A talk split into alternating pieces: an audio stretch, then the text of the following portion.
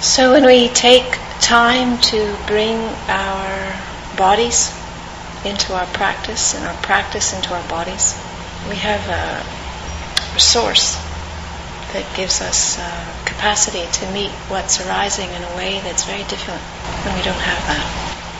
And speaking from personal experience, this has been decades of learning to do this because my tendency would be to abstract or to intellectualize or to disappear or to be beside myself in one way or another.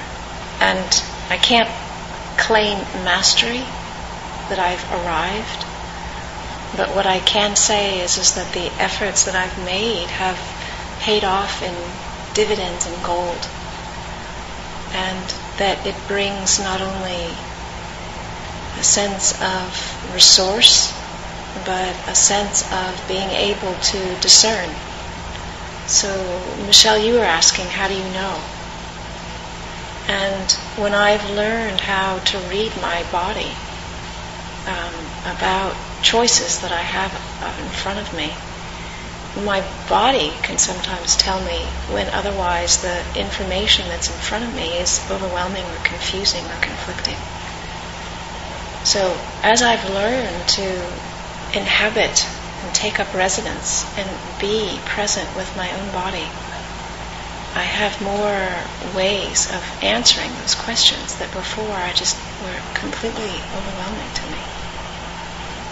So, and I think in the culture that we're in, all of us are special needs in this department. It's not like some of us are.